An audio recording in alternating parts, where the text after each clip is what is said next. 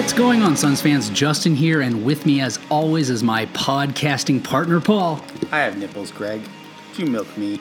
And welcome to this episode of Fanning the Flames, your one and only Phoenix Suns podcast that is made for the fans. That is you guys. By the fans, that is us. As always, intro and outro music provided by Oceans Over Airplanes, also Not known submarines. As, also known as submarines, I feel. Check them out over at oceansoverairplanes.com. I think that's a Bond movie thing. Is it? Yeah, there's like an airplane that goes under the water. Oh, we'll have to we'll have to research that and talk Yeah. about it next time. Okay. Yeah, because we do research. totally, Totally. all the time. So much research. We don't have real jobs. Anyway, that took us twenty seconds to get on a tangent. Hey, Paul. Hey, I don't think that's our record, but it's close. Yeah, probably. So anyway, on this episode this week, we're going over a few different topics. One being if the roster stays the same, if everything stands pat going into the regular season, who's going to start at point guard? Next, we're going to talk about segueing in the Jimmy Butler situation in Minnesota and whether the Suns should try to get involved in a Butler trade, and if so, how. And last but not least, amongst perhaps other tangents, early returns from training camp. We're recording here on a Tuesday. Training camp day one occurred today. We got a little bit of feedback on how some folks are picking up on the system, and we will give our thoughts, comments, observations Questions, on that. concerns. All of those, all of the above will come into play. All right, Paul. Yes, sir. First things first. Let's assume that the roster stays the same. So everyone's been talking for the past however many weeks about the Suns have to do something at point guard. Something has to happen, especially since Brandon Knight was traded. The assumption was that something was in the pipeline. Right. But two, three uh, weeks, a month later, Training camp has started, and nothing has happened. So let's assume, and Butler hasn't been traded yet, so maybe something will happen, but we'll get into that. But let's assume that the roster stays the same. Who is going to start at the one for the Phoenix Suns this year, Paul? my gut is weirdly telling me um, Melton. What? Yeah, I know. It's, Whoa. I know. I didn't. I. I'm not Well- gonna lie. I did not see that coming at Well, all. I'm to explain it. Please do. a little bit. Just one. Melton and Okobo are the only two of those four that have guaranteed deals for this year. Sha- Ha- Shaq Harrison has a deal. He's got like a fifty thousand dollar guarantee. That's basically pocket change to an NBA team. And Canaan is on a training camp deal. He has does not have a guaranteed deal. If he had a guaranteed deal, I would probably say Canaan. But the Suns have to make roster cuts somewhere, and I can easily see one of those two guys going Harrison or, um, or Canaan, just depending on how training camp falls out. And if Canaan is the one guy who makes the team, I would I would say it's him. But I can see a scenario where he doesn't make the team, and in that situation, I can. Um, Melton showed out really well during um, summer league. Not that Okobo didn't either, but Melton he's known for he's expected to be a really good defensive player. He's shown that already in uh, from what I've heard um, in preview or not previews, but roundups from summer league and whatnot. He did play very well defensively in summer league, which nobody plays good defense in summer league, but he graded out pretty well defensively there. And I think I think he's a pretty decent distributor as well. Like for all intents and purposes, all the guys on the, in that position, I would say Canaan's the best distributor. But I think there's a I mean, it's a wide open competition, so I could see any of those guys having that spot, and I can see him maybe coming out with it. Does Melton show some promise? Sure. Is he ready to be a starting NBA point guard? Are any of them though? Mm, It's a fair point, but is he going to ultimately be a point guard as his primary position in the NBA? Well, I mean, if we're looking for a Patrick Beverley type to be the co member of the backcourt with Booker, because Booker's really gonna like the offense is gonna flow through him, and we need a guy who can bring up the ball, initiate the offense to allow Booker to kind of do his thing, run a fast break, play solid defense to be able to cover for Booker and hit a three, assuming he can, he hits three of those four right now, and assuming he can develop a three point shot, he's. I mean, Beverley was a second round pick, if not undrafted. I can't remember. He's basically he could be the next generation Patrick Beverley. So if that's what we're looking for, we might as well just insert him. My gut tells me that it's going to be Shaq Harrison, just based on the roster makeup, based on the fact that Isaiah Canaan missed a ton of time with that injury. And while he's back and available, who knows what kind of shape he's going to be in when the season, when the regular season rolls around, if he's still on the roster. Right. My preference would be to, frankly, let Elie Okobo jump in there as a starter. I mean, the Suns took him with the first pick of the second round. They gave him a guaranteed deal. He would have projected or could have been projected higher if he wasn't intent on wanting to come over immediately. Right. Uh, and ultimately, we've seen the stats that he put up over in the French league, and that's professional basketball. That's a different level than what De'Anthony Melton played. And keep in mind, Melton didn't, didn't play, play, last year. year at all. Right. So he's played, what, five games in the past 12 months? We're talking competitive right. basketball. Right. Uh, and and if you're bringing in, excuse me, Elie Okobo to presumably be at some point in the future either the starting point guard of the Suns for the long term or at least a serviceable backup, then why not give him the opportunity? Now, the reason I say that I think it's going to be Shaq Harrison is because he's got familiarity with the team already. He showed well during summer league and has that defensive capability that you're referring to with with Melton.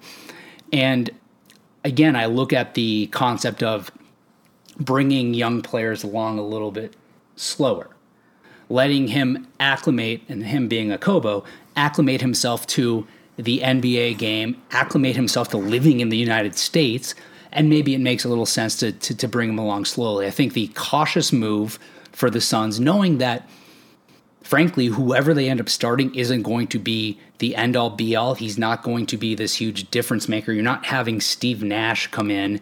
You're not having right. Jason Kidd come in. You're not having Kevin Johnson, Brandon Knight come in. This even. is true. Eric Bledsoe. You know, you you may as well take the cautious approach. Let him get himself used to the NBA, used to the speed of the game over here in the states and not to not to you know denigrate French basketball, but right. that's not the NBA. So I, you know, I I would prefer that it be Okobo. I just don't know that the Suns are going to pull that trigger. Now that being said, McDonough has obviously spoken very highly of Okobo, and it's going to depend on what goes on during training camp, how he looks in preseason, and whatnot. But we're stuck right now with really a kind of a hodgepodge rotation of potential ones. Right. And and I, will caveat all of this conversation with we're assuming that it's not going to be Booker. Because right. it could be Booker. I, I, was actually about to bring that up because I mean, what happens if during training camp, let's say a comment, let's say Bridges is in there playing the two slot, and he's really showing out. He's really showing something at that two spot, and but at the same time you have Ariza and and Anderson also showing out what's to stop um, Koshkov from starting Booker at the one, Bridges, Ariza, Anderson, and then Ayton at the five? Because then you you've got four shooters. Like you can't. That's our four best shooters. Hold on. So you're just you're just throwing Bridges in front of both Jackson and Warren for starting minutes in, in, in a situation where you're. I'm expecting the Suns to want to play a lot of four out with Ayton down low and just spreading with like every guy as a threat. Right now, Jackson hasn't proven he's a threat. Warren is a threat from like 20 feet. He just really can't get that extra foot for whatever damn reason. He can't get that extra foot, even in the corners. But supposedly he's been working on that. But we know Bridges is a threat from college. Anderson and Ariza have and Booker have obviously proven it in the league that they're threats from three. So if you really want to play a four out lineup, that's your lineup. Granted, that may, doesn't need to be the starting lineup, but I wouldn't be surprised if we see that lineup. Oh, sure. Like a good chunk of minutes. But I mean, at the same time, or, or I mean, I could see a lineup of you know Bridges and Jackson at the two three. That I think that could work pretty well. Bridges, Jackson, Warren could be interesting. There's a lot of lineups that could be interesting, but I'll save that for later. So then, all of that being said, if you If I were was the coach? Igor Kokoshkov, who would be starting at the one for you?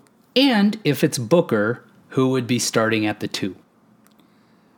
I would start Booker at the two because his playmaking is a secondary skill. I don't need that to be his primary skill. Sure.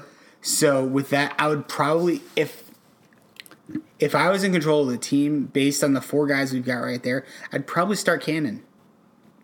If I was in charge, just because I, he's the best distributor of the group, he's familiar with a lot of the guys in that lineup, uh, at least half the team, because he he of those four guys, he has the most starts in the NBA. Because Sure. because Harrison only started two games. Canaan was the starter like he he's the reason Mike James got bounced.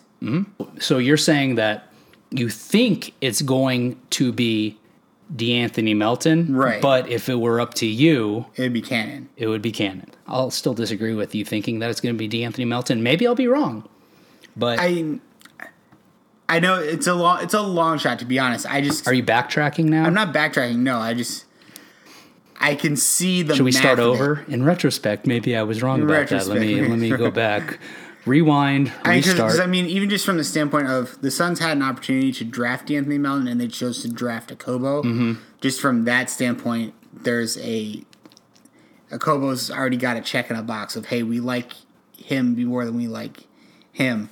Granted, what actually happens on the court can really change those opinions. Well, I mean, and if you look at it again, uh, Okobo slipped down a bit because of you know his position in terms of wanting to come over to the NBA and what and and other And teams Melton not being willing. because he didn't play. I mean, if he had played another year, like he was, he like he graded out with a lot of guys because I was listening to another podcast where they were talking about the Suns and like their off season and whatnot, and he was like, he's a guy. Uh, the guy was. I wish I remember his name. I did not prep for this at all. Um, our standard mo.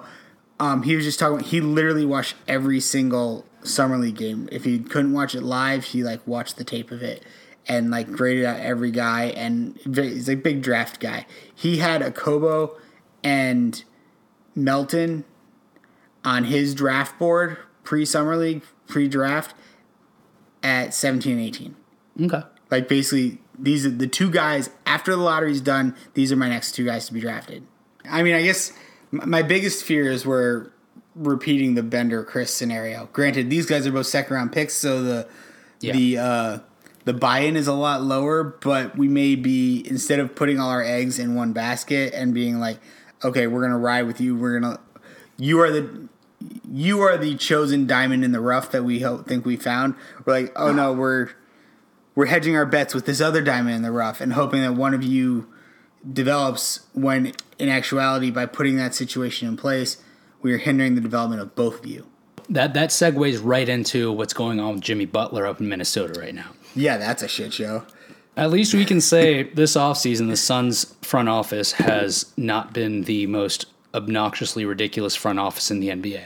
we've done some head scratching things Right, but there hasn't been an overtly public dispute amongst the GM slash coach and the owner of the team. no we just had that last year Right, that is what I said. This this off season, totally. This is a different world right now, Paul. We're talking about a different world. I know. So, we, have positive buzz pod, podcast of optimism, my I friend. So unless you're Ben Golliver let's not let's not let's not go down that path. We'll we'll save that for Twitter. Um, so Jimmy Butler obviously wants out of Minnesota. KAT wants Jimmy Butler out of Minnesota. Pretty much everybody Wiggins involved with Butler yeah out of everybody involved with the Minnesota franchise, save for Tom Thibodeau, wants Butler out of Minnesota because he wants to recreate the Chicago And Taj Bulls Gibson. there. And Todd, well, yeah, and probably Derrick Rose right, yeah. actually no didn't Jimmy Butler and Derrick Rose not get along on the Bulls I, I don't know. I think they didn't get along on the Bulls Let's go with that. We'll we'll we'll go with that. Um, Butler demanded a trade, named his three top teams uh, as the Clippers, the Knicks, and the Nets. Am I getting that right? That's right, right? Yeah. Um, Yeah. Today he, wanted, it's he, come he up- wanted a major market, but he didn't want to play with, play with LeBron, which tells you something. LeBron's a douche. Yes. Is that what it is? is that just me interjecting my own thoughts in this situation? Is that what's happening right here? Um, today, apparently, word circulated the Heat are making a push to get him. I saw a report online saying Sacramento's interested in becoming a third team that could get involved with that, which leads into the question should the Suns get involved? And I think we've probably all a- gotten to the point where we're thinking the Suns shouldn't get involved if it means trying to get Jimmy Butler. We don't need any more wings. We don't need Jimmy Butler on this. Well, I shouldn't say we don't need Jimmy Butler on this team, but long term goal, it's not going to help the Suns. Right. So, should the Suns try to throw their hats in the ring as a third team to help facilitate a trade? And if, if so, how should they do so? So, first off, I wanted to real quick just address the point of should the Suns actually try to get Jimmy Butler. I just wanted to make the point that at a certain point, the Suns do need to push their chips in. Mm-hmm. You can't just do it to do it, though. No, you can't just do if, it to if, do if it. they've waited this long, this isn't the time to finally be like, ah, forget it. We're going to go ahead and just do it. No. Right. No. But anyways, um, how? So the question was, how w- should the Suns get involved? Should they? And if so, how? I think they should because a, l- a lot of the teams that are involved have point guards that the Suns have been considered targeting for that potential starter role. Whether it's Tyus Jones on the Minnesota Timberwolves, whether it's um, either Patrick Beverley or Milos Teodosic on the Clippers, whether it is um, Spencer Dinwiddie over on the Nets, or in the right situation, maybe even D'Angelo Russell. I don't I don't know. I doubt I doubt he'd come available. I think the the Nets are very very high on him, much higher than they are on Dinwiddie. So I think Dinwiddie would be the one who would be more available. Or who's on the Knicks? I don't even. Frank Nicolina? I don't think this the Knicks are ready to give up on him. I'd agree with you. Granted, granted, if you if you can if the Timberwolves could somehow turn it into a bidding war between those three teams, because those are the teams that Butler has said he would sign an extension with, their risk is lower. Mm-hmm. That they'd be giving up a lot of assets for no for one year of Jimmy Butler. So there could be a possibility that Ki- Frankie Nicotine, because I can't say his name, could be part of a trade. And in Minnesota's current situation, they have two point guards already in place between Jeff Teague and um, Tyus Tyus Jones. Jones. So they may not want to take him on, but shifting around some salary, we do have Darrell Arthur's contract that could be thrown in there. That is just a one year waivable contract. Um, we have other players if they really want a player. We have Troy Daniels is available. Um, if if this if it got big enough and the player we were getting like maybe even a Frank uh, Frankie Smoke situation would be big enough to warrant including Jimmy Butler in the deal. Depend, depending on what's coming back from New York, if the if the Suns were getting um, Frank and Knicks were getting Jimmy Butler, TJ Warren's not a bad consolation prize Sure. to go to Minnesota to kind of fill that small forward role. Sure. And that's completely forgetting about the Heat, who are have been a late comer into this situation and apparently are pretty aggressive about it. Mm-hmm. And they have some point guard, at least a point guard, who the Suns are very familiar with on Who's their roster. that? I don't know, another dragon. Get Oh, two headed Zor- dragons. Zoran, Zoran Dragic? That- Zoran Dragic, yes.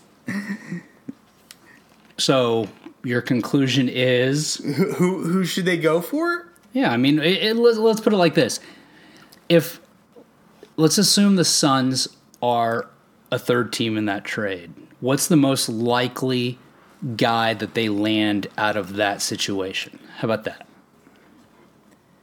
Most likely guy they'd land out of the Yeah, what's the most realistic possibility in terms of the Suns getting involved in the Jimmy Butler trade and ending up with a point guard that presumably is a better suited point guard to be starting for this team than the guys we went through and discussed earlier in this episode. The most realistic situation is probably the Clippers. Mm-hmm. That the Suns would definitely come out with a be able to come out with a point guard because the Clippers have like Clippers have like four. I mean, the Suns have four, but the Clippers have two that like actually could warrant starters minutes. Plus they have plus they're looking to move on to like they have um Shai Gilgeous Mm-hmm. Alexander, and I think they have another guy that they drafted, so who's also a point guard or I can't remember. I know they got like four guys, and they want to be moving on to those younger guys. So moving one of the older guys makes sense. Which one it is, I don't know, but either one of those guys would work well for the Suns for different reasons. Teodosic would really help push that energy and get that ball moving in the in Igor's offense. Mm-hmm. Patrick Beverley could help secure the defense. I mean, if you'd make those two guys one player, he'd Oh. be Chris Paul. He'd be beautiful. beautiful. Um, yeah, I mean, I, I, I think the Suns have to make a run, obviously, at getting involved in this trade. And this trade's going to happen. It has to happen at Has to some happen. point. Um, I'm frankly surprised that it hasn't happened yet, considering training camps are starting and whatnot. I But I think I'm not surprised at it because Thibodeau loves Jimmy Butler. He doesn't want him to leave. Like if Thibodeau had his druthers, I think he would trade KAT to keep Butler. Possibly, but But- that's at a certain point you can't really rely on that, and you have to accept the fate that is inevitable and try to get your best return on investment. Right. Right. I'm I'm just I'm just saying that in the situation of assuming it's central to beef between Butler and KAT, Thibodeau would prefer to move KAT, but the owner is smart enough to be like, no, he's actually the future of our team, Mm-hmm. not this other guy. Yeah, and I, I mean, I think the Suns have to make a run again at getting involved. Do I think it's actually going to happen? I'm hesitant to say, yeah, dubious at best to say that it will, just because while the lottery balls fell in the Suns' favor, the Suns got DeAndre, um, and se- things seem to be trending in a positive direction. I, I, I don't I just, I just, I just have this feeling that it's not going to happen. The Suns aren't going to be involved in this, and I'm not. You know, in the short run, in the short term, is that better for the Suns? No, but in the long run, you know, maybe that opens something up further down the line as we get closer to the trade deadline, and certain teams are wanting to unload guys. Keeps an opportunity open for the next offseason when we've got guys like Kemba who are going to be free agents. Um, you know, if- Rozier. Rozier. If the Suns don't get involved, it's not the end of the world Right. if they can and it's reasonable, then sure. But you have to also consider what the Suns would have to possibly give up to get into that. Obviously, we have a glut at wing. If TJ Warren gets involved, that fine. If you're saying it's Josh Jackson, then it depends on who you're getting back. But I'm not exactly going to be as quick to jump on the bandwagon and say, yeah, that's a move that the Suns have to make. Right. And why are the Suns the ones who are putting in like one of the best pieces in the trade Right, right, and and to help out another team get J- get Jimmy Butler? Right. And that being said, at the same time, Ryan McDonough's kind of got to make something happen. You know, he's he's approaching that make or break point. We've said it before on this podcast, and I'm sure we'll say it again. But this is now his team.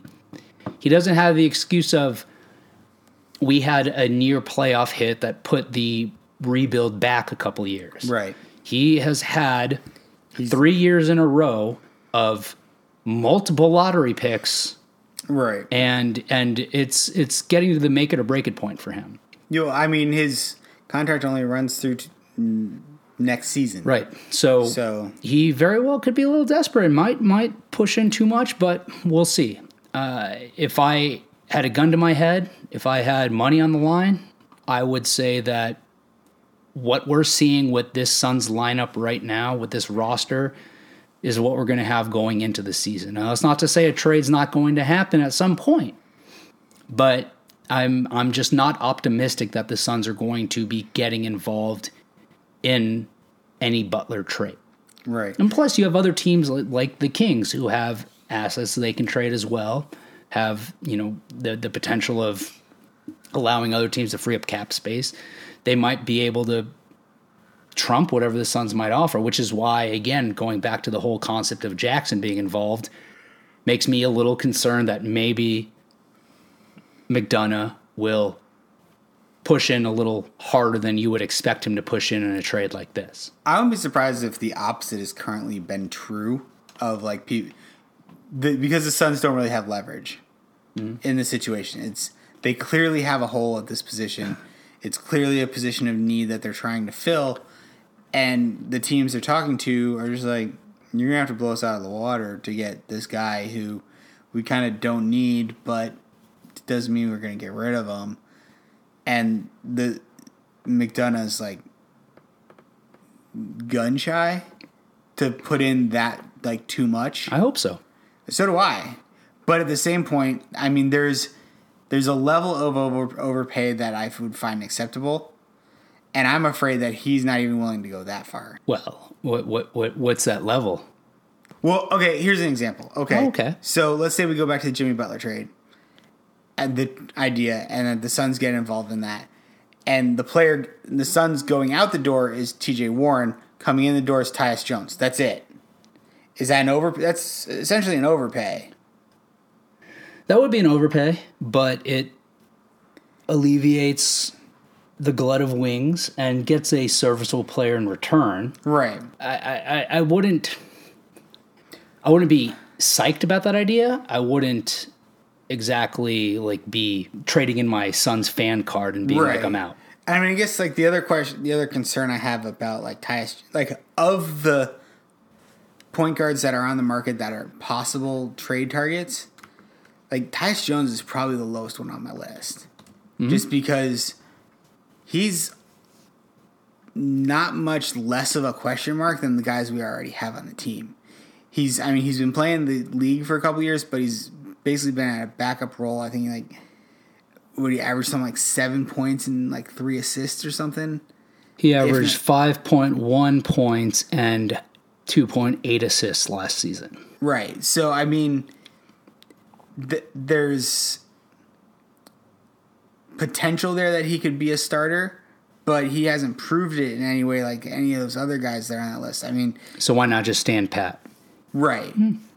To an extent, or like, or make sure you're really going for one of those other guys who like is a guaranteed starter, because that's what they need. Just bring bring in another guy to compete as part of a competition doesn't make sense.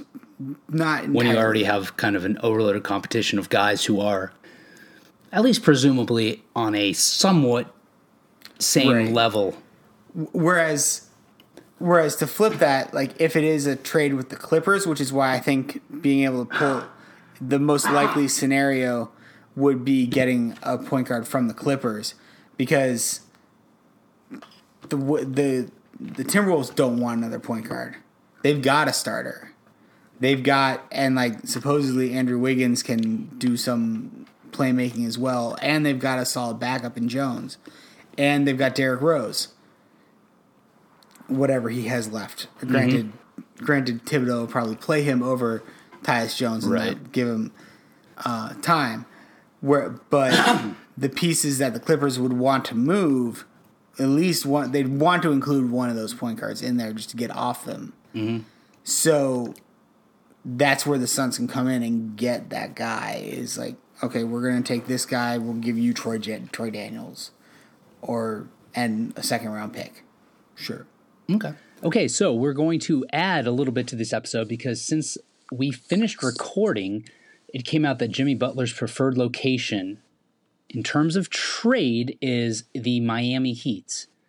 And Woj tweeted out today that and I quote, Phoenix's pursuit of a starting point guard could factor into the Jimmy Butler trade discussions as a potential third team partner, league sources tell ESPN. If Minnesota trades for Goran Dragic in a Miami slash Butler scenario, that could make Wolves point guard Jeff Teague available for the Suns. And that's quite significant because, well, A, Miami wasn't really, well, it wasn't at all in that first wave of teams that Jimmy Butler had indicated were his preferred destinations. I think, Paul, you said that he came up maybe in a little second wave of potential teams. Um, yeah, I can't remember the other teams that were up there, but definitely I do remember the Heat was part of that list. So it seems more it seems more like maybe the um, overtures to the original three teams weren't uh, received as well, or just like the communication between the Wolves, at, like just they had nothing to offer that the Wolves were even interested in. So that um, group expanded, and now um, the Miami Heat, who are a team who are pretty averse to rebuilding, and they're kind of getting close to a time where they would probably need to rebuild. Um,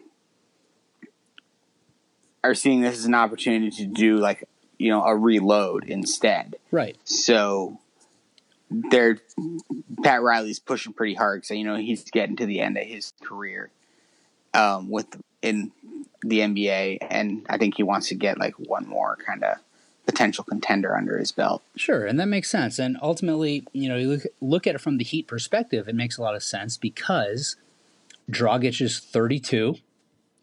He's going mm-hmm. to a season where after this year, he's going to have a player option for $19.2 million. And even assuming he takes that, he's kind of getting to that point where he's not going to get another big contract. If they can move on, free up some cap space, whether it be through trading him away or ultimately him leaving the team, might as well free up that cap space immediately and bring in a guy who is a young superstar in the NBA like Jimmy Butler try to attract other teams. And I mean, from my perspective, I look at this and I see we look at the other guys who have come up in terms of potential point guards who the Suns might land when when you're talking about the initial three teams that Jimmy Butler indicated he wanted to go to. And we talked about it before. You've got Beverley, You've got Dinwiddie, you've got Tyus Jones, you got Emilos Tesadovic, Tesadozic, Tesadozic, Teodosic, Teodosic. Jesus, jeez. Anyway, um, Teague, from my perspective, and and he's he's you know he's thirty years old as well, so he's a little bit up there in 30 it's not 30 chicken. Yeah 30 31 he's 30 i think. Um, he's he's up there in age but he's shown more production over his career as a whole than any of those other four guys that have come up in discussions. I mean, if you look at his per 36 over over the scope of his career versus the scope of the careers of those other guys, points, he is the highest number of points. Assists, he's the highest per 36 assists his shooting percentages are right up there with a guy like Teodosic, who is a good shooter, uh, and and he's a he's a you know a career thirty six percent three point shooter. On top of that, what are his what are his steals like? Uh, his per thirty six steals one in one point six per game, or I should bad. say one point six per thirty six, and that is bad. better than Teodosic right there with Patrick Beverley, better than Dinwiddie, and below Tyus Jones. But of course, he has a smaller sample size, even when you extrapolate it out over the per 36.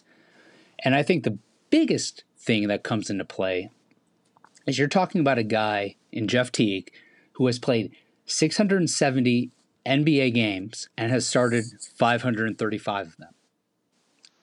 What the Suns are looking for right now in a potential trade is a starting caliber point guard. He has started right. The majority of the games he's played in the NBA. You look at Patrick Beverley, who's the next closest. Now, he started what I'm going to assume, I haven't crunched these numbers, but is a higher mm-hmm. percentage in terms of percentage of games started, but he still is only at 251 games started and 302 games played. That being said, he also has some health concerns. Patrick Beverley has never played a season where he played more than 71 games. And the next season, uh, in terms of the most games he plays, 67. Then after that, you get into the 50s. Then you get to the 40s. And then you get last year where he played 11 games. When you start talking about the number of games these guys have actually started in the NBA, the next highest number is Spencer Dinwiddie, who has only started 77 of his 185. Then you've got Tyus Jones, who started 11 of his 179, and Teodosic, who has started 36 of his 45. So if you want somebody that's going to come into this team and have starting experience, Jeff Teague above and much better. beyond, yeah, above and beyond is is the guy, and and ultimately, look at the worst case scenario. You know, let's say the Suns trade away, and we'll talk about this. Whoever they might trade away to land a guy like Jeff Teague. Again, he had. um, I shouldn't say again because I don't think I mentioned this yet. Talked about the other guys, but he has a player option next year as well for 19 million bucks. If he accepts it, then so be it. You have a starting caliber point guard who is Right. NBA ready, who is proven in the NBA, who is going to contribute to the development of the rest of this roster. If he declines it, then there's 19 million bucks that is freed up under the cap that presumably, I mean, I'm, I'll, I'll, I'll assume that maybe at least one of the contracts that goes out in this trade is something that wouldn't be on the books next year. But you can assume that at least not all of the contracts that go out in this trade would be off the books next year. So you're getting some additional cap room. What do you think, Paul?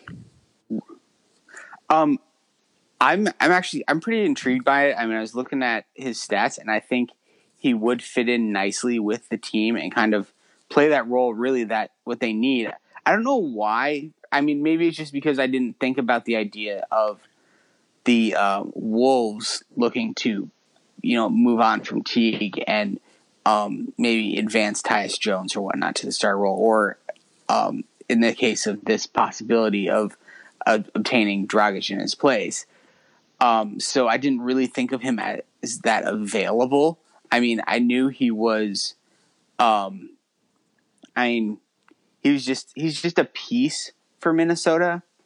I mean, I you know he was a star all star a couple years back um, with that very I don't know if I want to call it fluky, but very unique Hawks team that didn't really have a star star, but like just won a ton. And I don't think it was it was more uh, management issues that they chose to like um, disassemble that team and at a, and just kind of look to go to rebuild instead of um, trying to ride that out for much longer than they did. Um, so then he moved on. He uh, spent spent a little time with the Pacers, which I really don't remember, and um, is n- now with has now been with Minnesota for the last uh, season or so. And I think, I mean, yeah, it sounds like they're looking to possibly move on from him too. That doesn't mean he's a bad player. It's just it's not the right situation, and I think the Suns could be a very good situation for him in that the offense would be it's you know it's a, it's a nice it's a motion offense that is very similar to what they ran in Atlanta back in the heyday of that that group. So and he also wouldn't whereas also on that on that team he was one of the primary um, offensive talents. He was one of the primary scorers. That's why he didn't make an All Star team. That wouldn't be his responsibility on the Suns. I mean, yes, he would be his responsibility would be to make that make sure that the offense moves the way Igor wants it to move. Mm-hmm. Um, you know, where and Booker and Ayton and some and some of the other guys would be those dedicated scorers. Yeah, absolutely. And I mean, Um, l- let me let me just tell you this: his stat line from last year, Teagues, fourteen point two points per game, seven assists per game. He shot thirty seven percent from three point range, and he shot forty six and a half percent overall. That's what the Suns need. Like they need somebody that can be a distributor, and and and that's the thing. Like we took, we look at all these other point guards. We're not looking for somebody that's going to be a you know a twenty and ten guy, because we continue to discuss how Booker's playmaking ability is improving. That's going to pick up some of that slack. But if you get a guy that can bring in this type of playmaking ability, this Fourteen type of and seven. right, this type of ability to control the offense and the ability to to shoot the ball. and seven. Right, that's that's that's beautiful. Right. That's beautiful. Exactly. Exactly. And he knows how to play team defense. I mean, he's not like individually the greatest defender in the world, but he's not a giant like sieve when it comes to defense. So that doesn't hurt either. Right, and and and looking also just at the you know the advanced stats when we we start talking about assist percentage, he has the highest assist percentage of any of the other guys that have come up in terms of potential. He's gonna have the highest stats, except probably some defensive stats, were uh, which are all not not completely reliable, just because they we haven't figured out how to properly quantify defense yet of any of the other guys available. I think that's pretty. I I would expect that to be pretty true. I mean, there may be some advanced stats which weirdly somebody else does better, but I think he'd pro- he's probably going to be on, if not the top one, top two or three. He's not going to. I don't expect to see him at the bottom of many of those. Right, and I'm I'm looking at the you know the conglomerate stats from their career. So obviously, what I'm seeing is his you know defensive win win shares are higher than everybody else, but as a whole, his his um, win shares uh, per 48 is the highest amongst the group. So I mean, ultimately, and you know his his value over a replacement player highest amongst the group. You're looking at a guy who, if this is something that the Suns can swing it's really the best case scenario that I see based on what's been reported out there, what's potentially available out there, that the Suns can, you know, come out of this with with then which then leads into the question. Two parts. A, what do you think the Suns would have to give up to get Teague as a trade in this scenario? And what would you be willing for the Suns to give up to get Teague in this scenario? Um, I don't think to answer the second one first. I don't think I'd be willing to give up much more than probably like Warren and Darrell Arthur. Um, maybe like a second round pick or something if we have to like shuffle some of those around for whatever reason. Um, but at the same time, I think the Suns are in a position leverage wise that they should be the ones being paid to help facilitate the trade beyond just getting Teague. It's like they're the ones who should get like, you know, like a second round pick. I mean, Miami. You know, if the if you're trading Jimmy Butler and the centerpiece of the return package is Goran Dragic, probably going to have to throw in a first round pick. Mm-hmm. That pick shouldn't come from the Suns. That should be a Miami pick. So, granted, I don't even know what year that would be based on, you know, the 2021 uh, pick is with Philly right now. But um, there's going to have to be more coming in, in beyond because I, I look at the piece and I look at Jeff Teague and I look at TJ Warren and Darrell Arthur as a bit of a wash in the sense that like it gets them off some money in the short term, plus it provides them with a guy who can score a reasonable amount. Like Who's also be- like six years younger.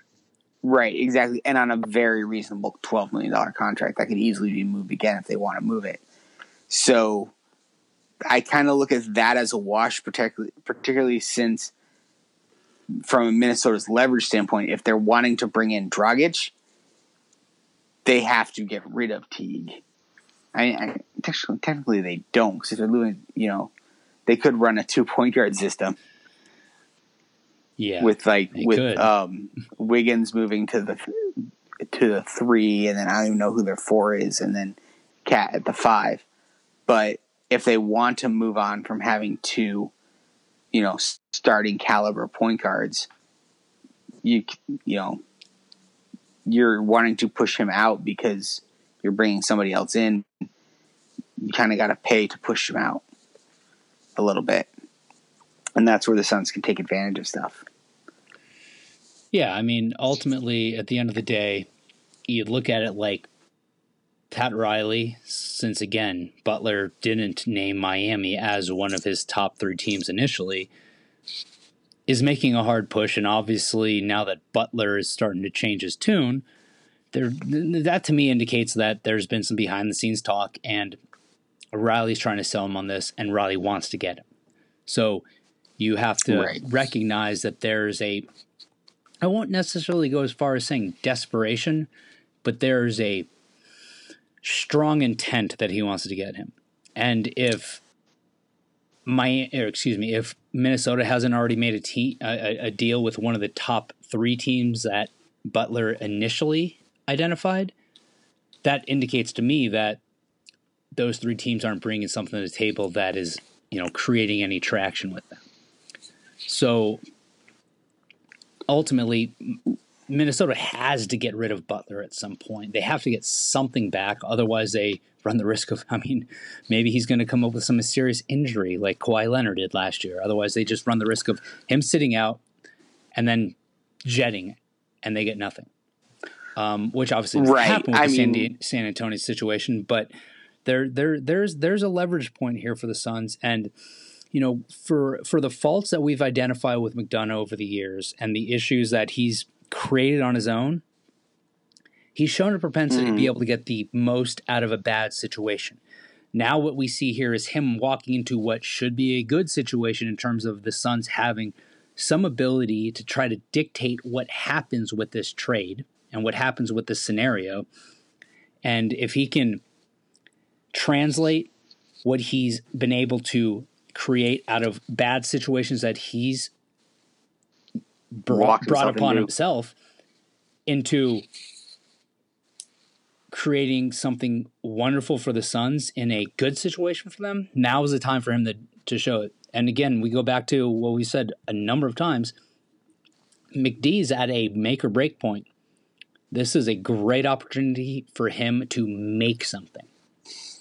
Right but at the same time, I mean, I can so supposedly, um, the the Suns did call about Jimmy Butler and whatever the asking price was, it was exorbitantly too high. And then I guess conversations evolved and suppose and I guess Teague was brought up. Or according to Gambo, I think Gambo said that the Suns have not directly spoken to um, the um, the Wolves about Teague. So I guess I'm a little confused on the conflicting reports there because, I mean, yeah, it's entirely possible the Suns haven't spoken to the Wolves about Teague, but I don't usually see Woj going into conjecture. Right. So it's kind of weird that he brought up Teague as the possibility without some type of, you know, at least intrigue on the Suns' part as with regards to the type of player that sure. they're looking to bring in. Sure. Yeah, absolutely. I mean, ultimately, at the end of the day, I think we can agree on the fact that if the Suns can somehow do what we've been thinking they were going to do for the past multiple weeks and do what we've thought they would be doing once Butler started demanding a trade, and ended up walking out of that with Jeff Teague. Beautiful. I don't hate it. All right. Well, let's move on. Yeah. Let's talk more direct Suns. Okay. More direct Suns. So day one of training camp was today. Yeah. Um, the immediate returns, and this was uh, in reference in an article by uh, Evan Sidery over on Brightside uh, specifically discussing Ayton and how he looked in day one. The initial returns are great, which is fantastic. But it's also day one of training. Camp. And it's camp, also day right? one of training camp, sure. But uh, Evan mentioned that Ayton's teammates were gushing about how fast he's picking up concepts already. The Suns are really looking like they're kind of developing this, you know, four out type of mentality. And DeAndre Ayton is the kind of guy that you expect to be able to draw the defense down low, whether it be through a post up, whether it be through a pick and roll, and allow those outside guys to have an open shot. As long as if he has the ball in his hands, he can make the right decision as to who to go to. Uh, Evan brought up a good point that Ayton so far is in a situation that he wasn't really used to at U of A, and that that's because you saw so often Ayton and Ristic, Ristich both playing together, and those are two guys that are going to be necessarily down low. Well, Right. Ayton, I think, and both of them to a certain extent could step out a little bit, but the way that offense flowed, it was those guys were down low, and that was just clogging everything up down there. U of A didn't have the type of three point shooters that you know the Suns' offenses or the Suns' roster is designed to have this this this season.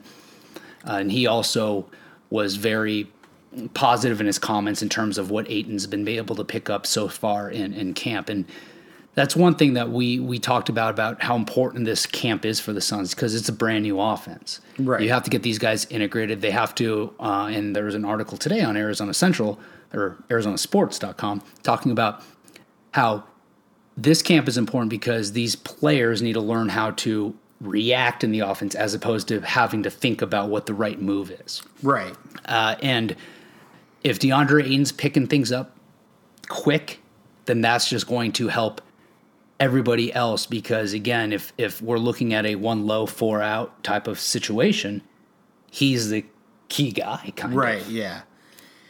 And I mean, it's a situation, you, particularly the, those comments coming from Anderson. This is a guy who played with Dwight Howard in his prime mm-hmm.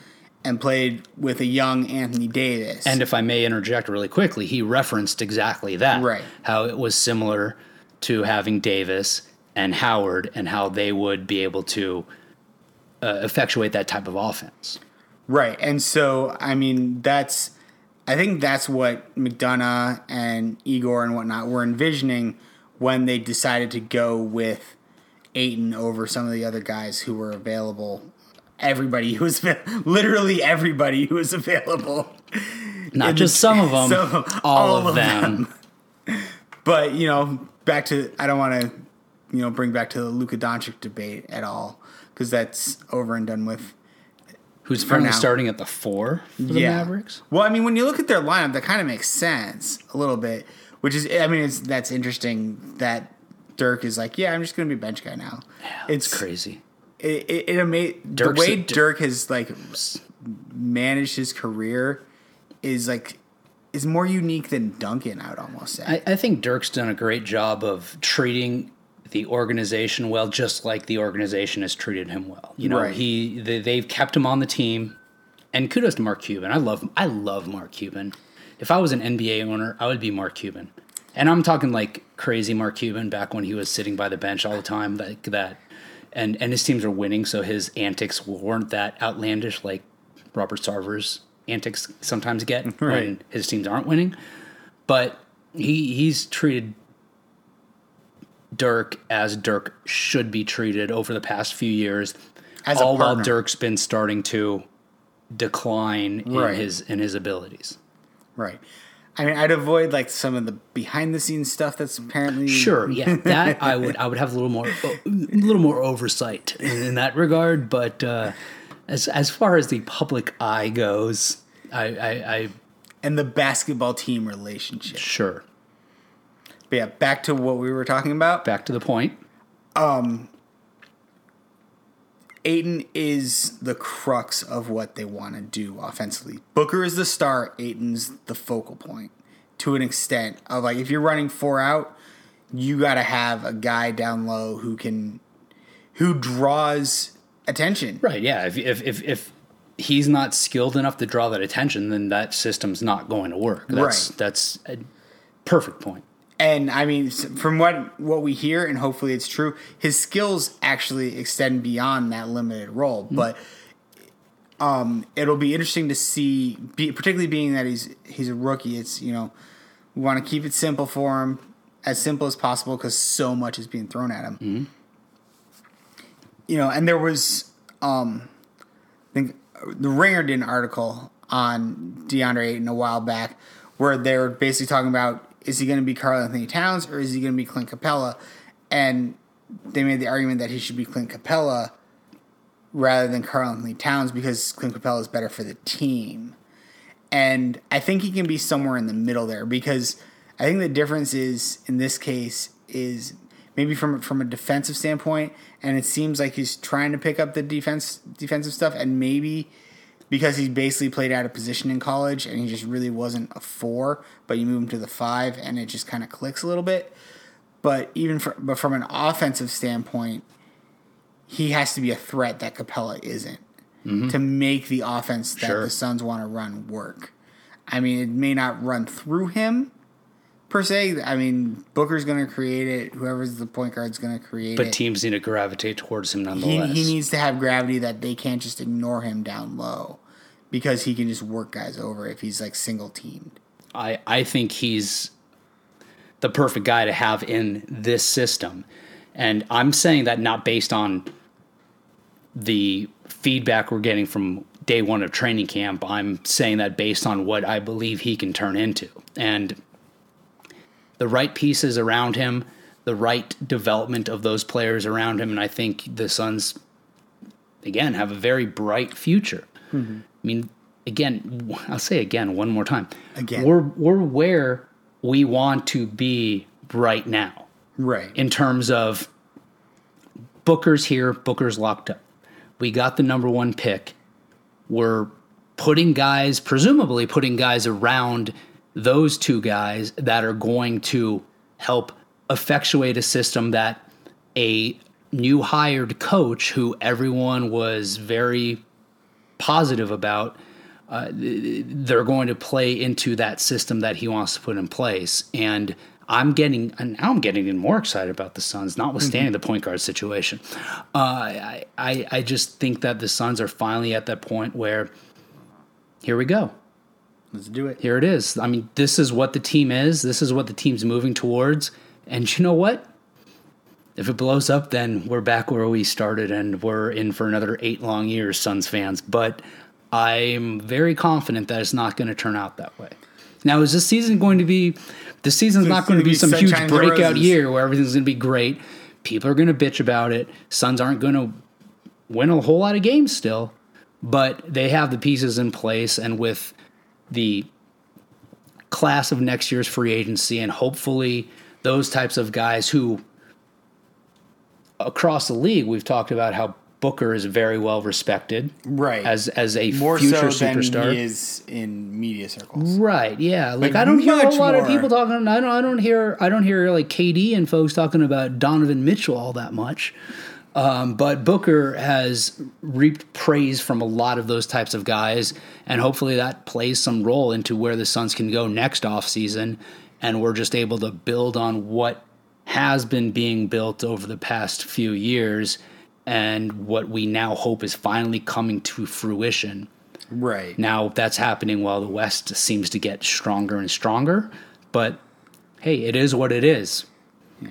Gonna have to do what we can do with it the Suns are to try to win. And if you look at the record that they had last year before Booker got injured, before they got, and I think a lot of the injuries that like the Suns had last year were they held the guys out for precautionary purposes. If they were on another team that was actually winning, they would have played. Mm-hmm. So I think the Suns could have easily gotten into the low to mid 30s in wins, but Booker was out so much. They had Tyson Chandler out. Warren was out as long as he was with that mystery head thing. Um, those guys were weren't there, and if we can have a healthy season this year, I feel like the team has improved. So I don't see why, even in a stronger West, the Suns can't get into the mid 30s, which I would find successful. It wouldn't be they wouldn't. I don't. Th- I think they'd be just outside the window to compete for a playoff spot, but they're in the window to compete for the window to the playoff spot. Right. No, I got you. And then next year would really be the year that hopefully one whatever. Hopefully, that improvement shows to one of those bigger time free agents like, hey, this is a situation where I got a bunch, bunch of guys who are going to build and grow. I'm not catching these guys at their peak and then I'm going to join to watch them crumble around me. It's I'm going to join and they're going to grow into me. Mm-hmm. Right. I mean, let's let's, let's look at it in comparison to the 76ers and what they've done. Right. You know, they went from in 15 16 winning 10 games to the following year winning 28 games to the following year winning 52 games. Now, are the Suns Right. going to make a jump to 52? Probably not, but they're progressing, hopefully, in that direction. You you But alluded sometimes to those jumps are like way bigger than you expect them to like the we talked about last time the 04 05 Suns. Yeah. Uh, you you alluded to earlier during the Nash era when it was this is the year we're going to win the title. I feel like now it's this is the year we're going to win more games. Yeah. And that's that's step 1. And then maybe next year it's okay, we're going to make a strong push for the playoffs. But again, time will tell. This is officially McDonough's team. This is McDonough's roster Right. and the make it or break it time starts this season. Yeah. If they come out and win 15, 17, 20 games next year, okay, that's a problem. Barring any significant injuries. Right. But if the roster is intact, people are healthy, and that's what they come up with, then maybe we can start to be, be a little bit concerned. Um, but this is this is a building year. The following year, I think, is the year when we start saying, okay, this is right or this is wrong. You can find us on Twitter. I'm at So Says Jay and Paul. At Dervish of World. And the podcast is at Fan the Flames NBA. As always, thank you very much for listening. And depending on when you're listening, have yourself a good morning, good afternoon, or good evening. How'd you get the beans above the frank?